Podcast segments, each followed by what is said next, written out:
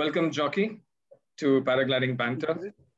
It's uh, just a great big honor and privilege to have you on, on the podcast and also this Zoom meeting. Uh, this is for my uh, audience who are listening on, on the podcast. We have Jocky Sanderson, who does not need any introduction, uh, but uh, still I'm going to go ahead and do that. He's the person who has taught a lot of us to fly, um, be it personally or be it through his uh, videos and through his SIV courses and XC courses, or just while you bother him while he's having an ice cream walking around Ölüdeniz and you, you stop him and ask him questions and he's always happy to answer them. So uh, Jocky has also done security in flight, uh, the second one, which has been uh, very, very popular and helped a lot of us to fly better. Uh, performance in flight was the first one. He's also conducted a course for us uh, in India, uh, in Kamshet, and uh, with Chris, and that was just amazing. And we were the we, we were very new and young at that time, and your coach really helped us. So, Jocky, you have had 30 years of experience, and and really we are very happy to have you. Thank you very much for coming on board uh, Paragliding Banter. Pleasure, Sajid. Hello, everybody. Great. So uh, I'm going to start off right uh, off with uh, SIV. Uh, Jocky does SIV as well as XC courses. He does it all over the world, India being one of them. And uh, there is always a fight to get onto his courses. Uh, SIV is something that we have seen him in action in Ölüdeniz as well as on the, uh, on the, on the video. But we have the privilege of seeing him and his students in uh, Bir uh, when he does his courses. And it's 100 kilometers is just a normal thing for all the students over there. So his courses are very popular and always a fight to get into. So Jocky, uh, I want to start a question uh, about SIV. Uh, I'm going to go straight into, uh, into the thick of things. And uh, this is meant for pilots who have just about come out from the pilot school. Uh, they've learned, they've done 30, 40 hours, they have a wing, and they're learning the thermal, they're doing ridge soaring. But when do you think is, is SIV necessary and why is SIV necessary? it's the age old question, really. Um, yes. It's not, it's always helpful.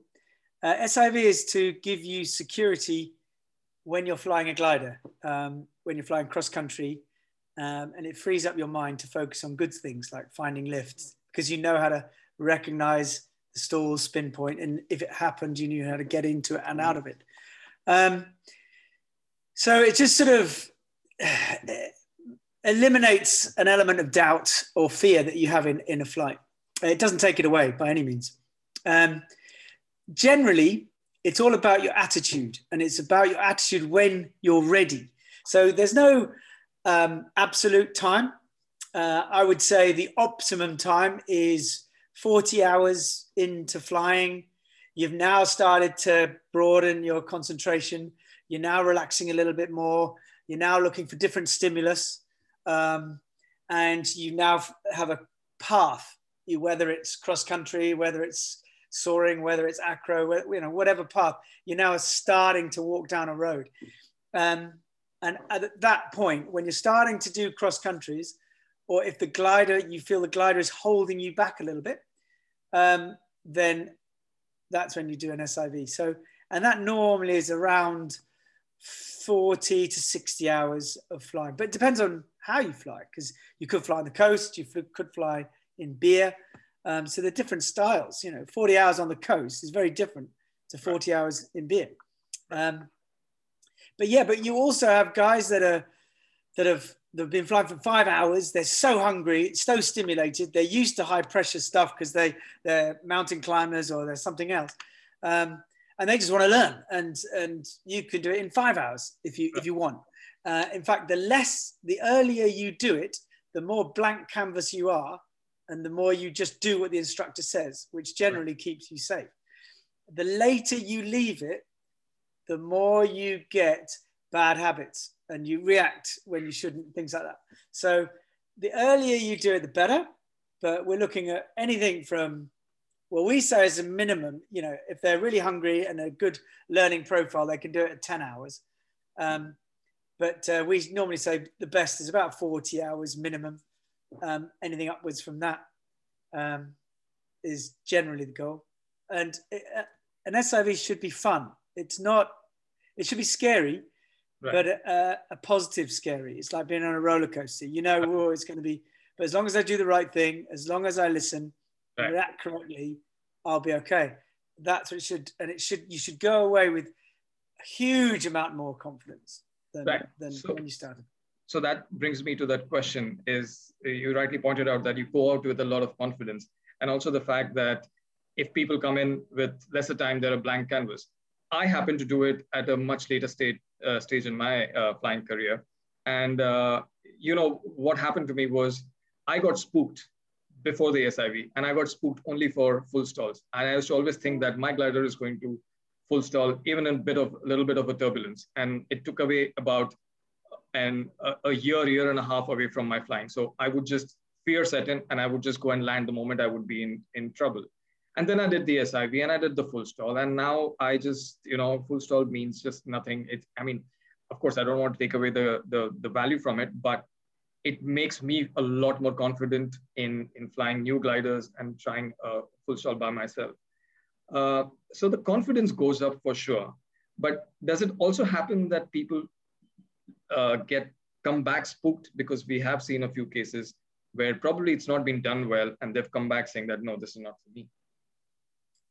Um, yeah, well, that's a bad course. If if if, that, if it's made you, we design courses to make you more confident, not make you worse. But it, it is a catalyst. I will say that.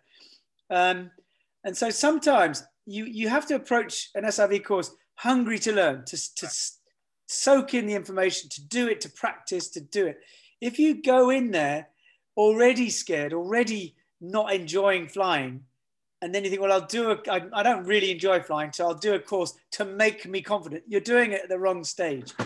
And so it's important that you have, you're, you're the right frame of your career, you're flying and you're a sports person. And you know when you're in a dip or when you're in a climb and you think, right, I'm, it's holding me, up I want to learn more. It's really exciting. Let's do it. You know, a bit nervous about stalls. Everybody is. No one would will say they're not. Um, um, but you know, I need to master it, and uh, and that's the attitude to have. Not, oh my God, it's probably going to go wrong. I'm going to make a mistake. You know, because right. you will make a mistake, and yep. so you know you'll have a bad time and you won't like it. But then, if you think about that in the long term, perhaps that is a good thing, because it's forced your decision early before right. you make a mistake and and have an injury. So some people flying it isn't for them, but an SIV should be um, confidence building. It should give you confidence in not only your ability to control the wing, but the confidence in the wing itself as well. And that's a, that, that's, that's a very important thing. Exactly, that's a very good point. So every time anyone moves on to a different wing, an SIV is a must because you also no no no, no? Don't, don't to save your money. Um, I, I could say it's a must, yeah, and we'll all make more money, but not really. What you've got to remember is the feeling so the feeling uh, you had with the glider you did the SIV course with um, is the same feeling uh, with the next glider. Okay, it might have a, more of a shooting tendency, it might roll faster, but the feeling of it going is the same feeling, whether it's a, a, a, EN A or B. The feeling is the same, so your reaction should be the same. So you can fly a glider, yeah, yeah, and you can really push it into turns or whatever. And if you feel it start to spin, just back off a little bit, let it dive a little bit, give it some speed, give it some control, and carry on going. It's that feeling you've got to learn. Um, to be perfect at SIV with every glider you buy, well, it's not. It would be really helpful if you could. Yeah, uh, but it's not necessary. Okay, got yeah. that. So I understand that, that that's the point that you do. So I recently started flying a C. I also have an acro wing, uh, which is EN D. And uh, to get away from my fear of stalls, I went to Ölüdeniz and for three days, I just stalled the glider. And Brilliant. I just wanted to just get over it. And now it just, you know, I do helicos, I do SATs, and I do all the stuff. And I, and I learned helico myself, uh, by myself in Ölüdeniz. And it was just brilliant watching, watching all the videos, of, of course. But, the, but what you rightly said is, yeah, you need to know the feeling because I just uh, at my home ground, I just stall the wing to the stall point and beyond. The C1, I'm flying it for the first time. And you're right, it is just about the feeling. And once you know that, you know that you have the confidence. So uh, there are a few things that you have said. These are golden words that have that I'm just going to read them out. Uh, on, on speed bar, you have said that reacting to what you got, recognize things before they happen. Right. So that, that makes yep. a lot of sense, even though, I mean, it's, it just makes so much sense that, you know, recognize things before they happen. And that's why in SIV, you know what's going to happen to your wing. Yes. And that, that is really the key of, uh, of uh, learning about your wing. You don't need to, you know, the feeling. Right. Uh, it also builds the trust in the wing as well as the trust in your uh, your ability to control the wing. So uh, that would make you a lot more confident to fly the same thermals in your home ground. Like when I go back to Kamshet uh, in India, those thermals now seem a little bit more uh, friendlier and not as spooky for to me. Uh, would you agree uh, SIV would do that? Or definitely, definitely. It, and it won't make it like overconfidence to really go there. Okay, I got this, man. I, I have stalled the glider but there has to be respect for uh, for those thermals and for the condition that you fly because high winds in Kamshet versus Bir is just low winds for us. Yeah, but what you have is you've got to be careful. There's two there's two scenarios there. One is the positive, which is when you do SIV, it's quite you know or any acro or any maneuvers. It's quite so it's, what you're doing is quite scary, but you know your performance curve goes up to right. match that and you're high and it should be not windy, it shouldn't be thermic, it should be very neutral.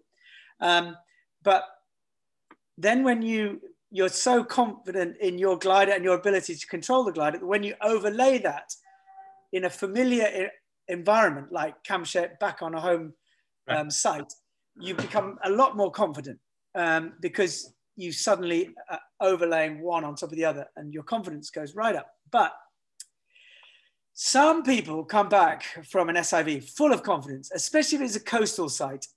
And um, it's, you know, they, they're soaring and soaring and they think, oh, yeah, bored now. I'm either going to get a land or I'll put in some massive wing overs because I've done those. Right. And they push it a little bit too much because they're overconfident on their site because it's very familiar and they're overconfident in their ability because they've just done an SIV. And that's when the accidents can happen.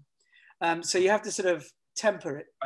But definitely, the, the thing that is amazing is when someone has done an SIV course, they will normally always, when they go home, they'll fly further.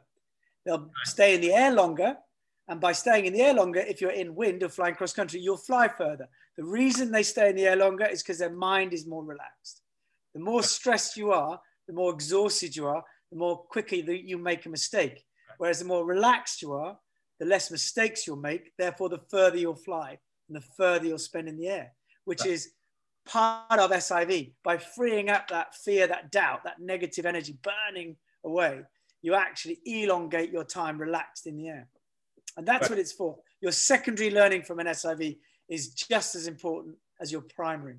Perfect. So, so it's it frees up your time to understand what's happening around instead of paying attention to the wing and worrying what's happening yeah. to the wing and because you know you've done that and you're yeah. you can recognize when it happens right uh, uh, moving on to because the because if you look at if you was just uh, just confirm if you look at a um, when we're guiding for example or when right. when uh, you're competing um, or you know just when you're more and more familiar with flying we're we're not looking at our gliders controlling the wing we're looking down we're chatting we're changing radios and if it's competition, you're checking on your other pilots and you're not even thinking about the glider. That it becomes instinctive.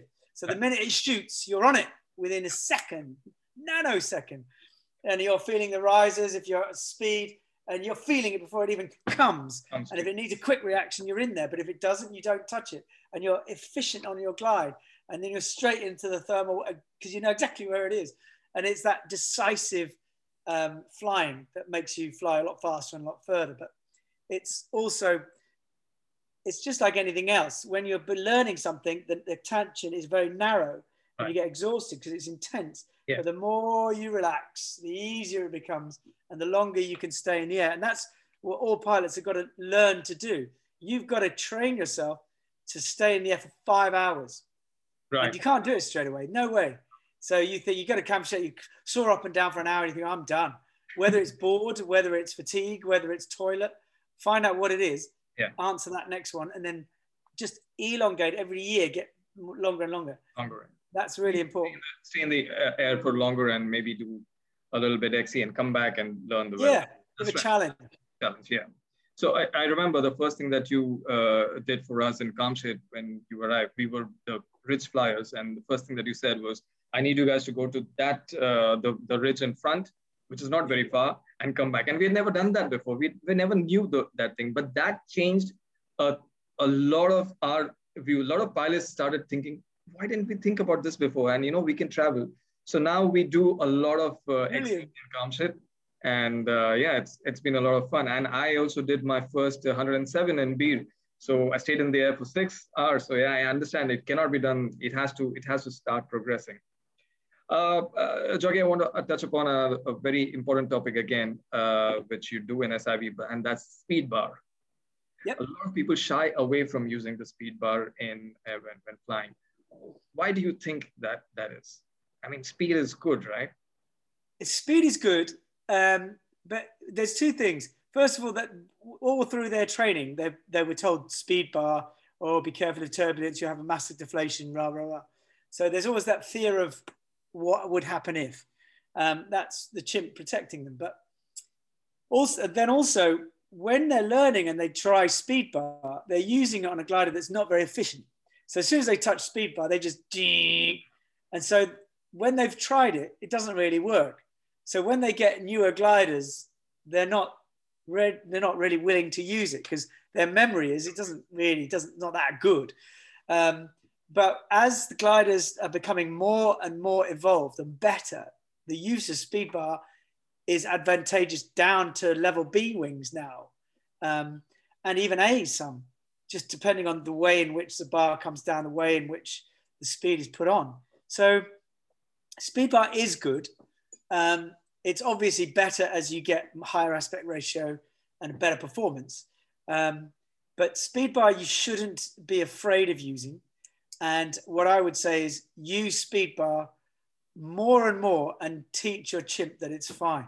And then after a while, you'll use it just to be more stable or to get somewhere more quickly. It's fine. And you don't have to pull full bar. People think, oh, full bar. It's not full bar. Right. If you actually push the bar on, and you squeeze it on, you flatten and you squeeze on a bit more to keep that pitch correct. And then you look at your pulley blocks. Right. That's what you want to be looking at. Right. And you think, well, I, I can actually keep it legs straight, but position my hips. Right. And I've still got about four centimeters.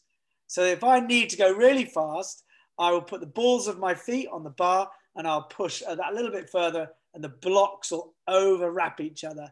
And right. then I've got that extra bit of speed, your turbo power. Right, turbo bar, yes. Right.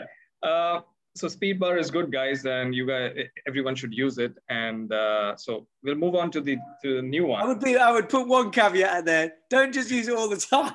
sometimes you don't need speed yeah, bar. sometimes you don't. You need to look at the glide ratio and how how that is really helping you. And sometimes it doesn't help. Yeah, I mean, look at your. You've got to look at your polar curve. So you know, if you're going downwind, you don't need speed unless it's very sinky. Right. Into wind, yes, speed bar is a better polar curve, better um, performance.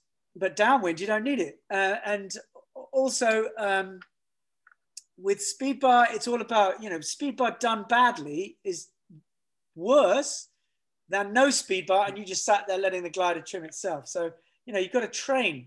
And what where you really, really do train well with the speed bar is somewhere like Kamshet, right. where you can you've got lovely soarable winds. And as soon as you start getting bored, as soon as you think, oh, I'm going to land now, don't say, right, I'm going to train and I'm going to do speed bar or I'm going to fly to the front ridge or I'm going to, and you give a challenge. And speed bar is a really good one for that. And you think, right, I'm going to put my speed bar on and I'm going to, I'm going to have my fingers on in the brakes just in case, but I'm not going to touch the brakes. I'm going to hold the risers, just press vector the risers, just push them and feel the tension change and I'm just going to learn what it feels like. And I'm going to go bar. And by going into your bubble, you, you actually enjoy it more and you can see the difference. You're looking at your speed. Um, you look at your ground speed with the GPS. What does it do? Does it change? Go crosswind, go downwind, you know, and just think, well, that's interesting. All that sort of training and playing. And that's what you do to stimulate your brain before you land. Don't that's just that's a fantastic bit, bit of advice. Don't just land, set yourself an, uh, a task and Definitely. perfect. Um, yeah. While on uh, still on SIV, um, we know that the most uh, difficult days or the silent days are the stall days. But other than stall, once people get used to it, and then there's euphoria after they land, they're very quiet first, but once they do it, they know, oh, that was great, I got that done. But is there any other maneuver that really is important but is not paid attention to during an SIV? Um, yeah, there's uh, there's there's many, but what's happening now actually is uh, spiral dives are taking over from stalls oh. for a lot of people uh, okay. uh, because of G-force and uh, the fear of locking in and or exiting properly and things like that. Um, and the way we teach stalls is evolving. It's different. You know, we we gently hold up because the brake pressure is less nowadays, and the way in which the wing curves back is changes. So we give the pilot a little bit more credit and to hold the resistance and bring it into tail slide and bring it gently progressively up and manage the dive.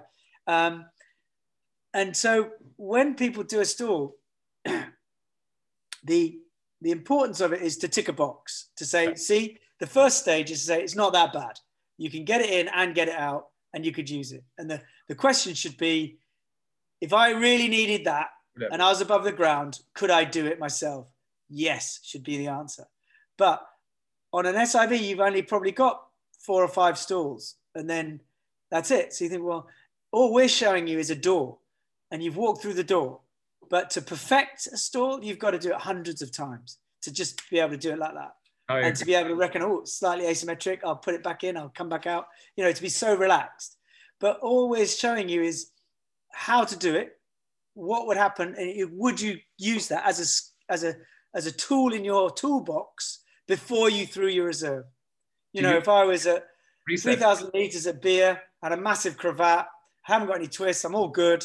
Uh, I'd, I'd put it into a tail slide, drop it into a stall, nurse the cravat out, ease it back up and fly away. If I couldn't do that, I'd have to consider throwing a reserve or, or punching the brakes or stalling that wing or whatever other technique. So it's a really good tool to have and it's a good confidence builder. And from the other the other scariest maneuvers, well, depends depends how much input people do. it's a nice sort of scary. It's not a scary. Scary. Yeah, yeah, yeah. I, I just love the way you explain uh, your words and and you make it sound easy and I just feel like going and flying. It's nighttime here, but it's really nice. Thank you. Uh, shall we move on to uh, we, we, we spoke about the spiral dives and nose down the lock, how you want to get out of it and you get out slowly. Uh, we all know that people have to get used to the G's increasing. It's not something that you can again get eventually. Uh, I mean, immediately you eventually have to work yourself and just like how you do with the stalls. Uh, that's yeah. that's uh, what we do. Um, I'd like to move on to the next part, which you do is uh, the XC flying and uh, you hold these courses in Colombia and in India, uh, in Bir, and uh, it's something that is a natural progression from uh, uh, from an SIV course, and that makes you fly better and uh, builds a lot more confidence when you can now go from a lot and do a lot more distances and recognize the topography.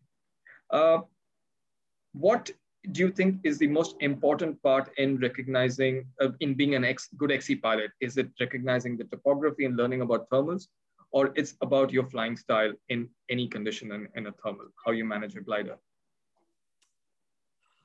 It's a very big question. Um, it all depends on the pilot. You, the, the, pilot has to know themselves, and um, and that's the key. Don't recognize what stimulates you. Uh, recognize where you do well and what where you do badly and addressing those those core issues in yourself. So you know my my answer will be very different to um, another uh, cross country pilots. But um, generally we're all in agreement that it's the first thermal is key. Um, to get out get in to the first thermal and get yourself settled into the day. And the first thermal is really enjoyable because one, it's it's it's a well, if it's Bir, it's quite an early morning thermal, but if it's other places, depending on the sun. Um, right. But that's your tephigram of the day. That's your judge of the day. So you can see how strong or where the inversion is in the first thermal. So quite often, you know, you'll take off and you want to get a little bit of air time. You want a 20 minutes um, to relax into the flight to make sure you're happy with where everything is because you could have a radio wrong or whatever. Um, so you need to relax and you go up in the thermal, you just, and you play, you'll hit an inversion. If it's early, you'll hit an inversion. So you'll never get to base until that inversion breaks. Um, and in Bir, what you do is obviously go back to the back ridge where it breaks through the inversion. But I would say focus on your coring and places like Kamshet are brilliant for that because you all you do is train and train and train.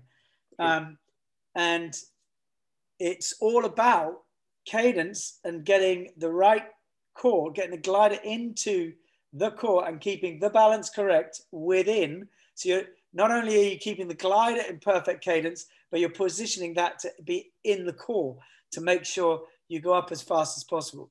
Because this climbing fast saves you, gets you distance in the end of the day. Because if you can climb fast, you could therefore fly far because you're saving time. Correct. And it's time. It's a, t- it's a race against time right. during a cross country flight. So, you know, for example, taking off from Bir, uh, and you think, well, I want to do 100 Ks today. Okay. You will never do it because if you're a beginner flyer, because you'll take off late, you'll fly really slowly. By the time everyone is coming back from Dharamsala, you haven't even got to big face because you're flying very slowly and and then everyone starts coming back. Then you think, oh no, I've run out of time now. I have to come back. And then yeah. you come back. So it's that sort of learning. Um, what I would say is look at how the good cross country pilots are doing it and, and always think, well, there's someone to aim for.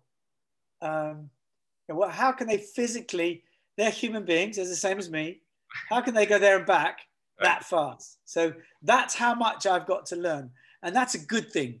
Don't be jealous of it. Don't be envious of it. And don't use it as an excuse. Right. Think, well, that is, I love this sport and there's so much more to learn. So take I would um, get to a takeoff early, get ready, and if anyone's going up, take off. The more time in the air, better. you'll become a much better pilot. And if if someone's going and you're with them, go. As long as you've got an exit, go. Correct. But don't follow them blind. Yeah.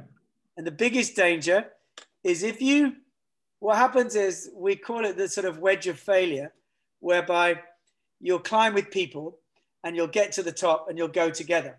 And then their glide is better than yours. So they'll get there earlier and start climbing. You'll arrive a little bit later, then start climbing. Now they're a little bit higher than you this time. They'll set off. And you'll think, oh, I don't want to lose them. I'll set off. So you've set off lower than them with a less performing glider. So when you get to the next thermal, they're still higher. They get there earlier. Boop, they're up. They're at base before you've even found the core. They've gone. You cannot keep chasing them because you'll land.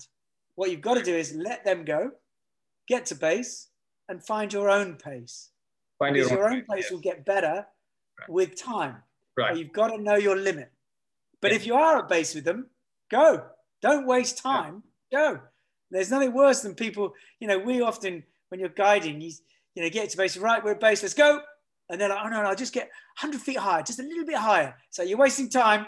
You know, every turn is 10 seconds times that by 100 Ks, you know, you've, you've missed it. Your final glide into the landing field, you missed because you took that extra turn. So it's like, you know, the minute you turn off course, you're wasting time.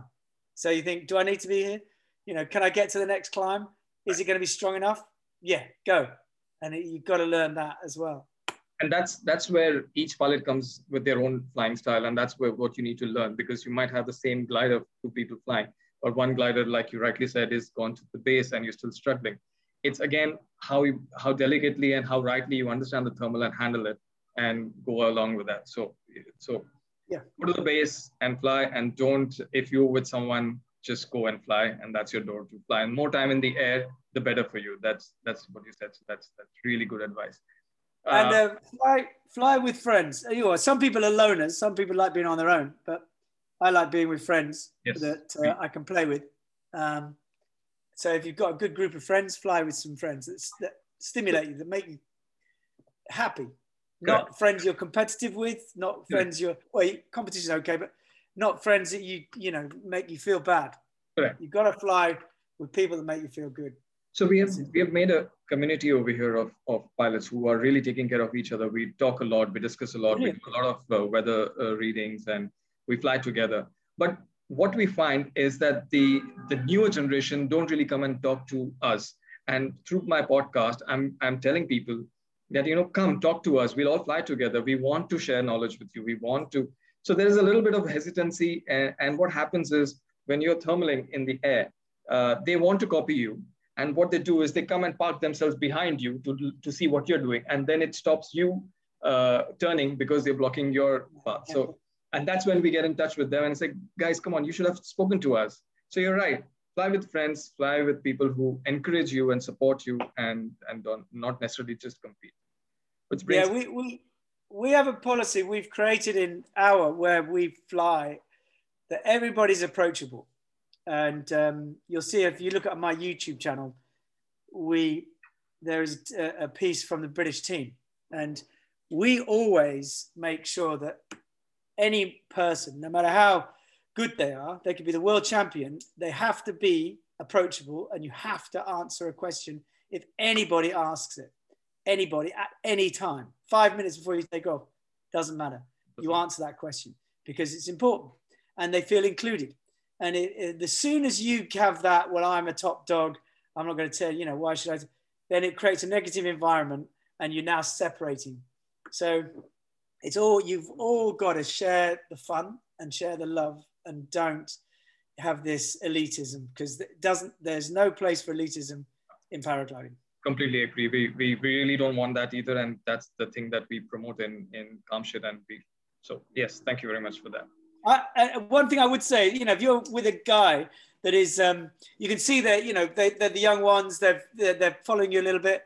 What I always do is I shout to them, you know, and, you know, I always, I'm quite vocal in the positively vocal. I don't shout Right. at people, but you sort of, you know, scream, woo! And it's like, come on, let's go. And then that, you see them looking at you thinking, why is he talking to me? And you think, come on, there's two of us, let's go. Yeah. And, uh, and they suddenly think, yeah, and you create that positive buzz, and then yeah, let's go. And then the next thermal, as they get there, say, yeah, well done, that was great, and it, it creates that positive. And then they might be ahead next thermal, so and then you, so it's- and sometimes what what's lovely is sharing a flight like that, right even if it's just a 10k flight, doesn't matter. You've you're not landing at the normal landing field. correct yeah it's landing somewhere else that's important um, there is a, a, a sensitive topic that i want to touch upon very uh, briefly is uh, You're not going to talk about Harry and Meghan, are you? no Okay, Uh, good. uh, a lot of people feel, uh, you know, if you have a pod harness, you're a you're a good pilot. If you have an open harness, you're still learning. So you you know, there's there's a little perception perception that's there, and that's the game that uh, people play. I see that a lot in Bir. Uh, I, I don't see it so much in Kamshet though, uh, because we all fly together. We're close knit community there. But in in Bir, there is a perception. Have have you seen that anywhere else, or is that? Uh, Well, I mean, the natural thing is when you're learning, you, you don't have a pod, and then as you get good, you, you eventually get one. Right. Um, it's also a financial thing because you know you, you've been learning. it- You've it's cost you 400, 500 euros for a harness. Right. You don't want to change it straight away, and then by the time you do, you're ready for a pod. So there's always that. I, I, I where we are, you know, that you choose because it might be hike and fly, it might be different. Um, so there, there isn't that, but there is there's quite often a um, oh well pods, you know, you get twists in pods yes. and things like that, that to justify why they're not flying one themselves. Right. Um, but gen- generally, no. I mean, everyone does their own thing, and they're- Right. if they wear a pod, they have a pod. Okay. I mean, I, I always I held off. I, we always had supine in competitions right, Right. in the beginning. Uh, we did have sort of pods, but not really. And then suddenly, when pods came out, I, I, I took a while to um, think, well, I'm comfortable in my harness. Why should I use a pod? And then, and then I used the pod, and it was like, whoa, that's so much more comfortable. Yeah. And it was nice, and you had all your, uh, you know, right. instruments in front. You could right see them, uh, and it was cozy, and yeah. so straight away. And cold places, you don't feel the cold. Just this part that. Yeah. It's, it's really, I mean, in Bir, definitely yeah. a pod, really, because you're you could stow more things, more places. Um, you can have your sleeping bag under your legs. You can, um, you know, all sorts of stuff can be stowed in different areas, and it's warmer, much right. warmer. Perfect. Uh, your courses for 2021, uh, SIV and uh, XC, I, have seen on your website. Uh, that's on, right? If people want to join in. Uh, We're doing, um, well, we've had to stop the April in um, Turkey because right. they can't go to Travel, yes. Well, they can, but they have to isolate in a hotel and uh, so it's cost prohibitive, really. Right. So um, we're doing uh, September, October in Turkey. Right. We're not doing too many XCs this year, um, uh, just because it's just very problematic. Last year we couldn't do any. Uh, well, the very beginning we were in Colombia and Australia, right. um, but we couldn't go anywhere else. So until it's completely clear, then we won't consider XC. Okay. Because the other thing you've got to consider which people don't, which is at this time, if you go to a country that's, that your country says you're not advised to go there, you have no insurance. You've got no cover. No, no nothing. Right. So you've got to be very careful. You've got to do all your research, make sure it's all right. And when we're doing it commercially, we've got to make sure our clients are safe, the infrastructure is all right, and so on. So, you know, that, which is why we're, we're not doing that. We're only going to the places we know. But I, I hear Bir is still beautifully flyable, and um, Forum keeps me up to speed on Bir. Yes, yes, Forum is. Uh, she was there in October with us. Uh, That's right. Yeah, she was in Kamshet also when we started flying here. Um, I think uh, we are making a plan to go this month to Bir, a few of us, because now it's. I think it's a little flyable. But uh, I know the travel situation. I work for an international airline myself, and uh, we are stuck. We are waiting for things to start again. And what's what's happening is we're waiting for the IATA to come up with the vaccine passport. That's yeah. when the, the travel will start. So it's going to, yes. going to be some time. Although I did see XC courses in Bir uh, in your plan, I don't. It's just a plan. So if people are interested, they can take a look at your website. And if yes, definitely. I mean, open in in for Bir, uh, they can join in. Yeah, they what you, all you do is you register your interest. So right. uh, uh, your your your place is safe so that if you can go, you're, you can, you, are in. Um, and you basically click and register your interest. And so that we've got, oh, look, there's 10 people wanting to go. So, you know, so as soon as the green light is pressed, we're good to go. Um, right. It's better doing it that way than having no courses, then suddenly saying, oh, yeah, trying yeah. to search for people. So, yeah, We're, we're saying yeah. we've got Bir uh, available. Um, uh, forums organizing Stefan and Debu, and they're right. doing courses right. up there. Um, oh. Cool. And then, uh, and they're also planning on doing uh, Colombia next year. We're, we're doing Colombia as well, and things like that. So there are courses, but it's later in the year. Right. Okay. Last few things. Uh, Flight Park. It is absolutely stunning. Oh yeah. Behind you uh, what yes. you see, the, the, the stuff that you have, and I've been uh, all the gliders that you you PC, and you, there's a, actually a place for people to actually go and buy. Because in India, uh, we cannot try things we unless we go to Europe and you know try the wings and then we buy. But we just go with what's recommended, read online reviews. So to see a place that you have made where uh, and you fly from, and it's it's just brilliant. We, I, I want to one day be there and and come and see the place. So it's great. Come and say hello. Yes, of course. cool. Uh, in terms of uh, equipment, is it possible for people to uh, order from your uh, from Flight Park the things that you have, maybe reserves, uh, wings? Is that? Uh, yeah, you can. Um, it, you can get it much cheaper than going through us in India. I'm sure. no, we, we have to go through something uh, because again, the, the customs and stuff. Okay, that's a whole new, whole different discussion. Yeah, I mean, we. Yeah. It, the thing is, when it goes into India, that you know, if it goes in through the correct channels, the taxes and then all that's very, then it gets held up and all sorts of problems. Um, the thing, I mean, you've got good channels with India. Right. It doesn't, it's not really beneficial. I mean, for the flight path, we've got, we'd love more stock, but it's right. a question of nowadays we haven't got the money to put into the stock for people to try. So even even we're at a situation where, um, you know, we you have to say, well, that's you zero in on your choices, and then say, well, okay, I'll go for it. Yes. Because you can always sell it, can't you? In India, let's say you wanted a really lightweight glider, uh, uh, lightweight harness, and you think, oh, the Supair Strike, and then right. you got in it and it was a bit tight for you, you didn't like it. You can someone in India will want a Supair Strike. Yeah we can yeah, that's that's what we do yeah. So i i've got a Supair Strike and uh, now uh, do you like it? Yeah it's nice but uh, when i see my friends uh, buy a Supair Delight uh, it's a little bit more sturdier. It feels like okay i think it's time to move on to that.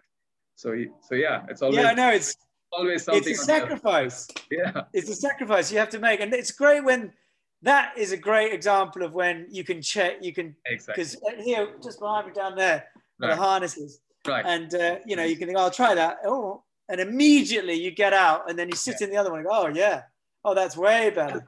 you know, but one's heavier than the other, and all that. I, I, yeah. And you get, but what happens is, yeah. people fly, they buy the strike and they like it, right. and then they fly it for a few hours. and think, oh no, it's a bit, you know, and then they'll they'll go for uh, an Ozium or a lightness or whatever. It depends on their budget and, but it's amazing how different people are just different shapes and different requirements really.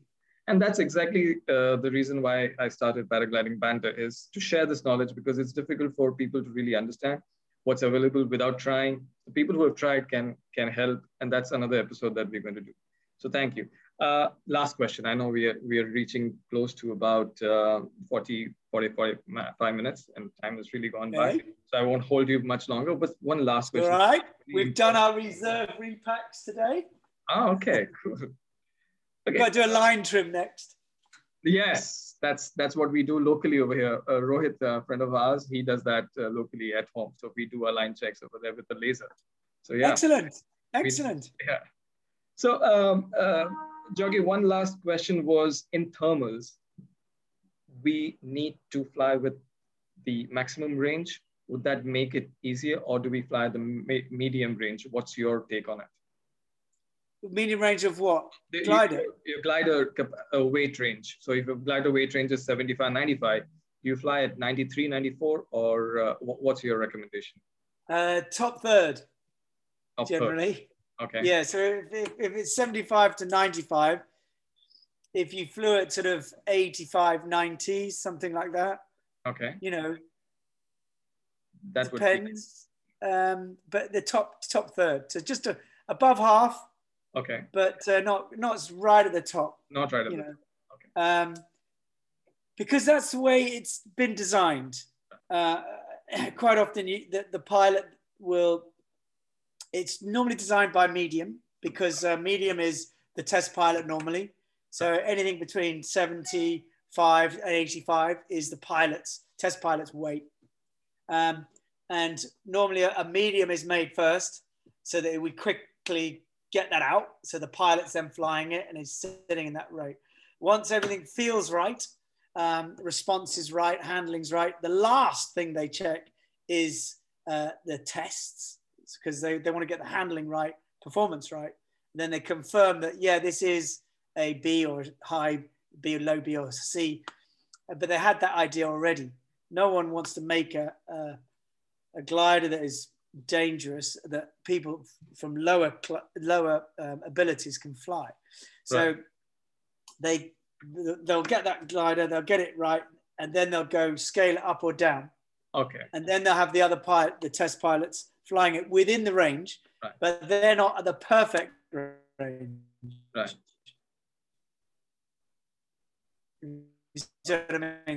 In within the range. Right.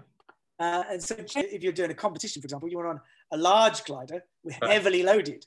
So, you know, that's, a, that's another subject. But I would say normal flying, you want to be, um, if it's from 70 to 100, you want to be flying it at about 85 Okay. to 90, Sorry, something like that. Okay. All right. Cool. They're not, you know, just a top two thirds Right. is, about that. Sorry. I think. Is that Josh? Yeah. Okay. Okay. I think we. Have, say more important than that is being happy on your glide. Don't buy a glider just because it's performance.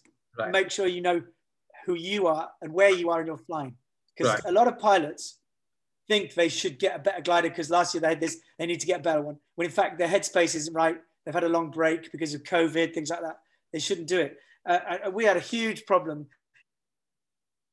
in Korea because of the, the, the sort of the mentality of the instructors is they thought, um, well, I'm an instructor, therefore I've got to fly a boomerang and a high performance wing. And it's like, well, then they're having accidents. And it's like, you don't need, just because of your position, you don't need to fly a good wing. Um, a lot of us fly, you know, I, I, I've got an Alpina and a Delta. Uh, I fly that. I don't need to fly a, a Zeno or um, an Enzo. I've got one, but I don't, sometimes I won't fly it because you've got to know where you are, what right. your um, ability um, and confidence level is. So if you have big layoffs, you have to make sure that bubble of safety is is there, and you can create that by having the right glider, flying in the right environment, uh, and things like that. You're right. But the message I'd say to all the pilots going back to flying after big layoff is just be aware of your bubble. Make sure that bubble is big and decrease it with confidence Right. and familiarity. Don't decrease it just because you want to go higher or further or whatever. That's But that's make sure you get lots of airtime. Yeah. The more the better. And you're right. Uh, when you change your gliders, and like I changed from uh, XC to Acro, and I have not flown Acro for a long time. I feel a little worried. So this I did last weekend. I was not very happy till I flew for some time, and then I became happy. So you're right. The, the, the bubble comes down and you need to really be aware of what is really comfortable for you and fly that way. So thank you very much. Definitely. That's, that's Yeah, I mean, I- I'll give you a really good example, opposite to what people think. In Colombia last year, I was um, we were, I was meet director of a competition, and um, we I was flying my Zeno, beautiful, great, graceful, elegant. I was slightly underweight on it, um, and you could feel, you know, it was all quite all right. And then I took my Alpina guiding, thinking, oh, it'll be safer, it'll be easier. I'll be the same speed as the clients, and and so that we will fly together. There's nothing worse going with a guide and they do that. And it was because I was overweight on it. It was racier. It was a, a lot more dynamic. And as soon as I touched the brakes, it would turn. It whoa, whoa, whoa! Okay. You know, I was shitting myself. when I went down a glider. But it's all about weight ranges. It's all about styles. right. And, and you got exactly the same. When you go from cross country to acro, they're Right. totally different Totally. beasts. And you've got to think, right, I'm changing gear and I've got to make sure my boundaries of safety are ready for that gear change. take it easy for, for a few days, few uh, few flights, and then come back to it. That's that's Yeah, it's, it comes back really quick. Yeah. Jocky. Thank you very much. Uh, it's That's been a pleasure, pleasure. and it's an honor to have you on on the chat, and for people in India, and also for everyone to listen to you. Thank you so much for spend, Pleasure. sharing that much time with us. And is there anything you want to tell people in India about your course, or anything that we want to join you? Uh, well, for um, Debu well, and Josh, they'll be up there in um, Bir, maybe at the end of this year. Everyone's going to be there. Great. I'll be busy, unfortunately, but I'll probably go the following year. Oh, you're not making But it. yeah, just look at the website because Okay. Josh is doing courses with Canan. Right. Um, and then there'll be forums, I think, with Debu and the other guys up there. So it's it'll all be fun. And if you ever see them, pop and say hello. Yes. Just introduce yourselves. And they're all approachable. Anyone's approachable. Yes. And if any one of them are rude to you, tell me directly. yeah. Because it's our sport that would happen. and uh, we should all share it. That's right. So again, thank you very much, uh, Jocky, for being on Paragliding Banter, and it's been a pleasure. And uh, we'll take your advice on on everything that you've shared now, and uh, we'll talk to the community, make the community more safer, talk Excellent. to people, do more SIVs, get the feeling right, and uh, do better thermaling, arrive higher, faster, and be comfortable in our flying. So I think yeah. we've got that in summary, and I really thank you very much. Appreciate Pleasure. it. All right, take care, everybody.